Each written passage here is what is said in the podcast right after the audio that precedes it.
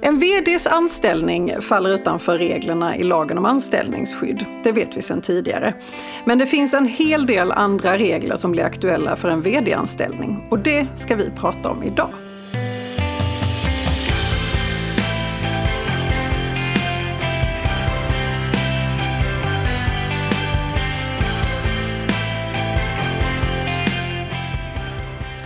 Hej och välkommen till Arbetsrättspodden. Podden för dig som verkar inom HR eller hanterar personalfrågor i din vardag.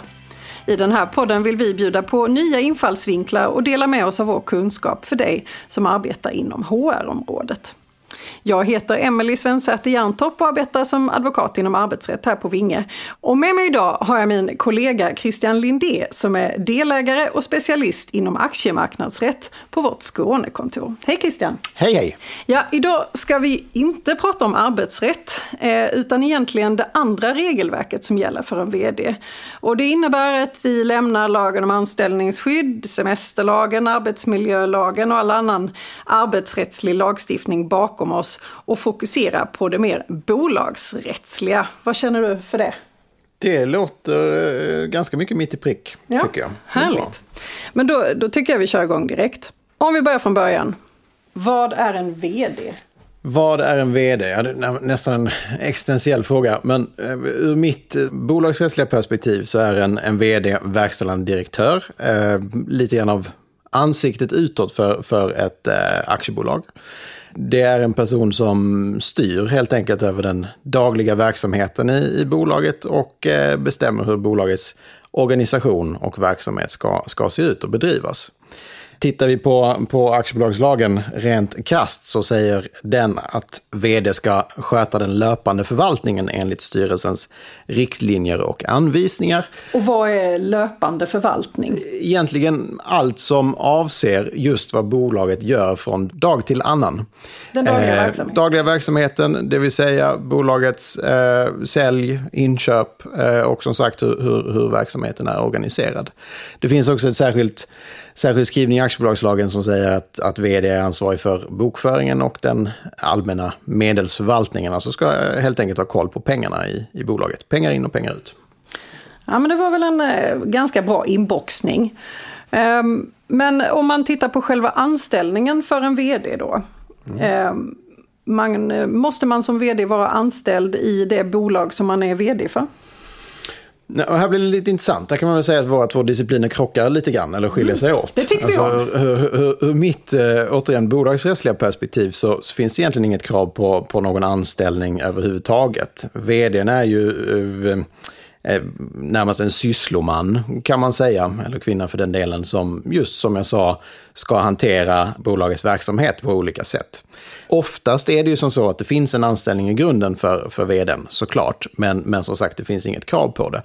Det finns eh, andra lösningar, till exempel att man har ett konsultupplägg. Eh, det kan också vara så att man eh har en vd som är anställd någon annanstans i, i en stor koncern, till exempel i, i toppbolaget, om det, oavsett om det ligger i Sverige eller utomlands, men sen verkar som och är registrerad som verkställande direktör i ett eller flera utav, utav dotterbolagen. Utan som sagt att vara anställd i, i just de bolagen. Och det var ju jättebra för då förekom det min nästa fråga som var just det, kan man vara uh, vd för flera olika bolag inom samma koncern? Och då kan man det. Ja, absolut. absolut ja. Mm. Eh, och man kan vara lite flexibel med uppläggen helt enkelt. Jag menar det, det är klart, från, från mitt arbetsrättsliga perspektiv så finns det ju många fördelar med att ha en anställning men, och det kan också ha skatterättsliga effekter såklart. Eh, det här. Men, eh, men det är bra, så man, man har viss flexibilitet. Ja, absolut. absolut. Men hur tillsätter man en vd då?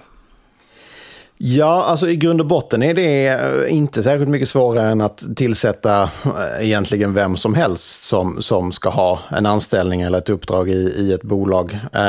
Såklart givet, givet vds position och ansvar så är rekryteringsprocessen typiskt sett lite mer omfattande och gedigen. Men om vi utgår från att vd trots allt har en anställning så är det ju i grund och botten ett vanligt rekryteringsförfarande och ett anställningsavtal som ska, ska ingås. Hela den beslutsprocessen ligger i, i styrelsens Eh, hand, det vill säga det är styrelsen som fattar beslut om att tillsätta och också avsätta en vd och, och följaktligen är det styrelsen som fattar beslut om exakta villkor eh, vad gäller eh, lön och allt annat som nu ska regleras för, för vd.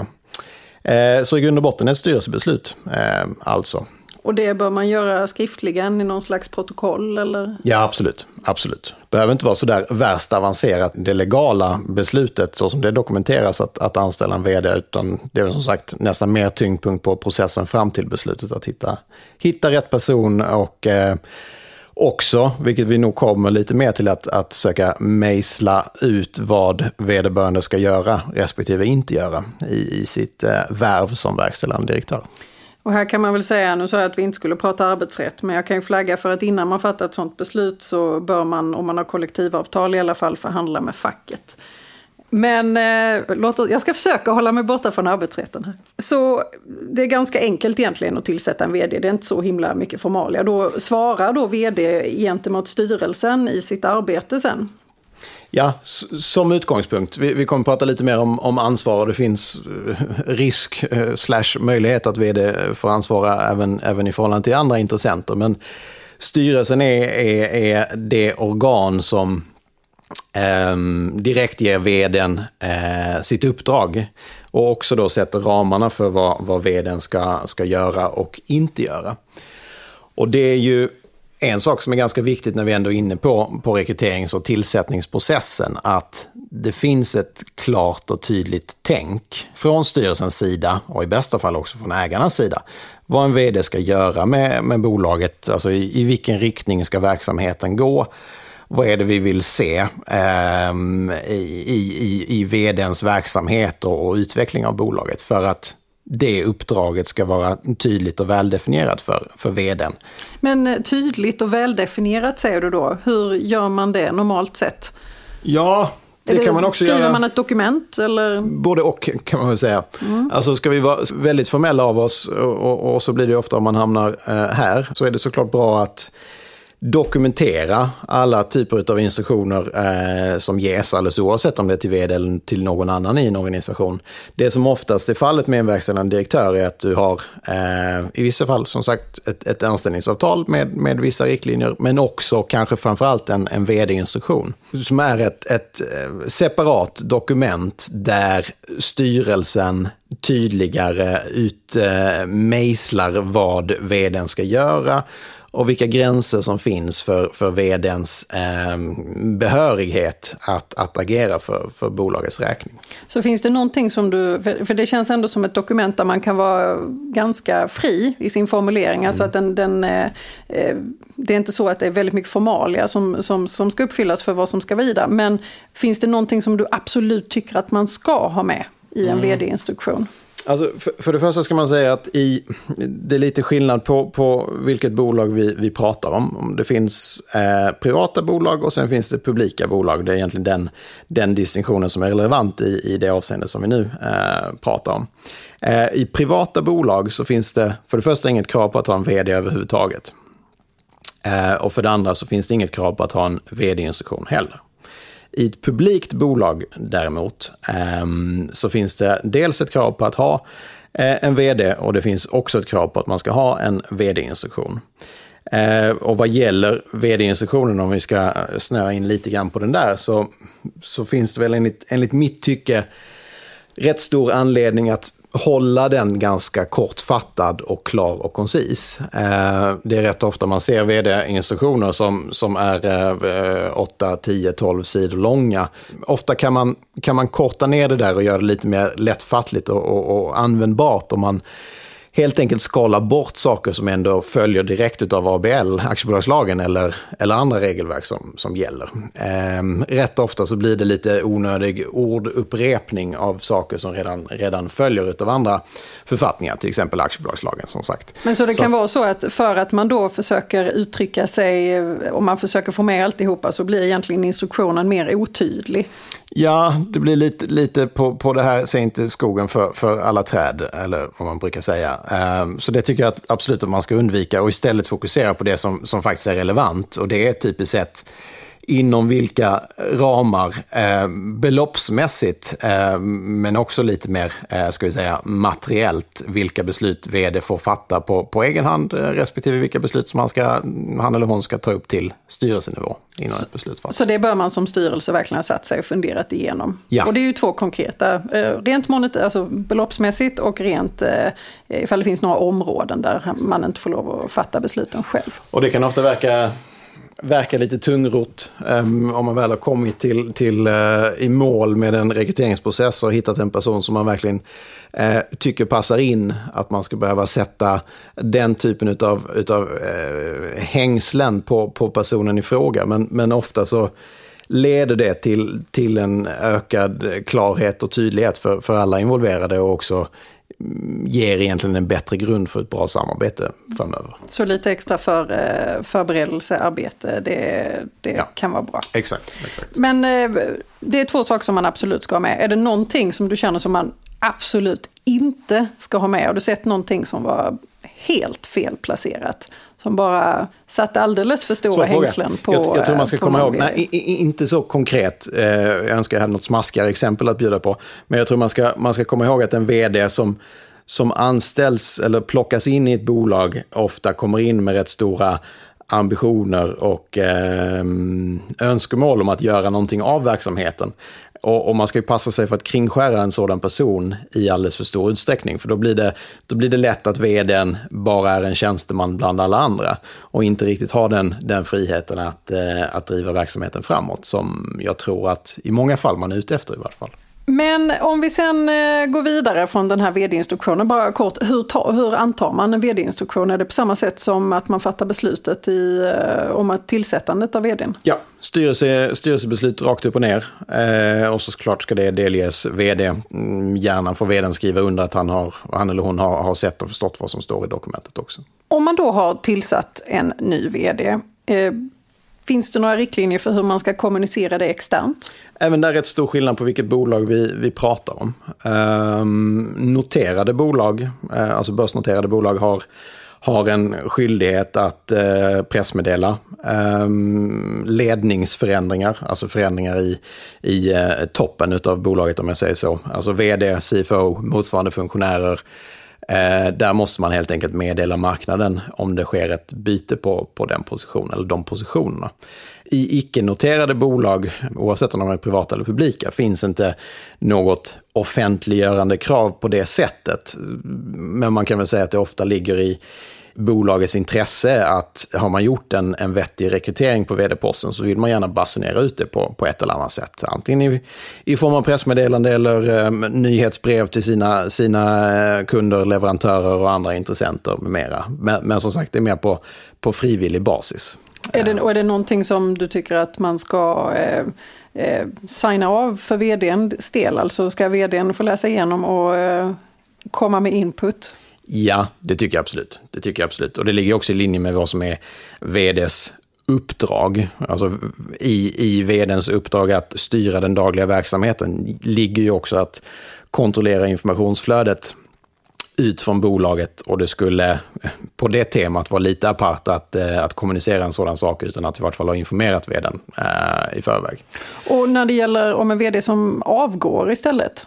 Samma, är det samma riktlinjer? Ja, precis samma sak. Samma skillnad eh, mellan noterade och icke-noterade bolag. Där kan man väl normalt sett säga att en, en vd som lämnar sin post, där vill man ju ur bolagets perspektiv gärna kunna presentera en, en vettig succession. Eh, och säga antingen att man redan har en ersättare på plats eller att ett, eh, en rekryteringsprocess pågår etc. Så att man inte framstår eh, som eh, passiv eller handlingsförlamad när, när vdn lämnar. Men är det, är det styrelsen eller vdn som äger frågan om kommunikation där? Alltså kan, eh, kan vd säga att nej men det här får ni inte säga om min, min avgång i detta utan eh, mm. eh, jag, jag har den här inputen och den vill jag ska finnas med. Mm. Hamnar man i den positionen så skulle jag säga att då, då, är det upp till styrelsen att kliva in och säga att eh, nu, nu anser vi att det är ur, eh, ur bolagets perspektiv, ur ägarnas perspektiv viktigt att vi kommunicerar detta. Så det gör vi härmed. Eh, för den, den eh, makten kan styrelsen ändå ta sig. Kan väl nämnas också vad gäller offentliggörande så, så finns det ju eh, både vad gäller tillsättande och avsättande av vd en, en eh, skyldighet att registrera det eh, hos Bolagsverket i bolagsregistret. Eh, och där finns ju en, en viss publicitet som följer med det. Det finns ju eh, en eh, risk eller möjlighet beroende på hur man ser det att, att byte på vd-positionen ändå kommer ut så att säga. Det, det är knappast någonting som går att, att smyga med. Ja men det är bra. Låt oss lämna den delen. Ehm, är det någon formalia som gäller för ersättning, eh, lön eller eh, olika incitamentsprogram? Ja, det är det. Eh, och där är det också väldigt stor skillnad mellan olika typer av bolag.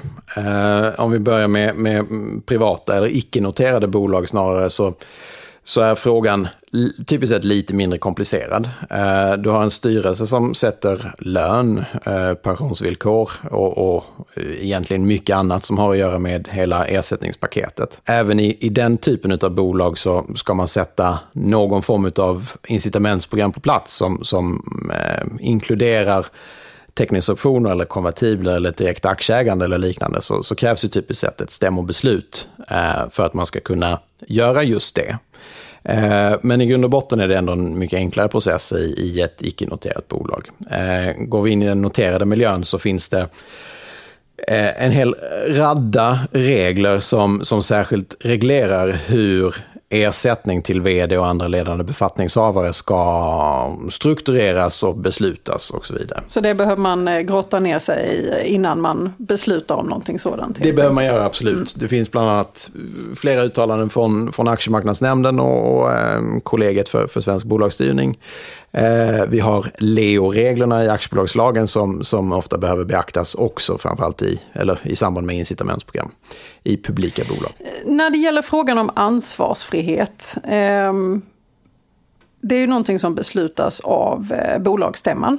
Vad är det som kan medföra att man inte får ansvarsfrihet i slutändan? Och vad betyder det egentligen att få ansvarsfrihet? Alltså det här med ansvarsfrihet, ett, ett, ett långt svar, men det är kanske ett typiskt juristsvar i och för sig, men, men eh, det här med ansvarsfrihet är ofta lite missuppfattat skulle jag säga. För, för många eh, som har en position som styrelseledamot eller vd ser ansvarsfriheten som något alldeles oerhört viktigt. Och får man inte ansvarsfrihet, då är det kört i någon bemärkelse. Man kan inte sitta kvar om man har tappat förtroende eh, med mera, med mera.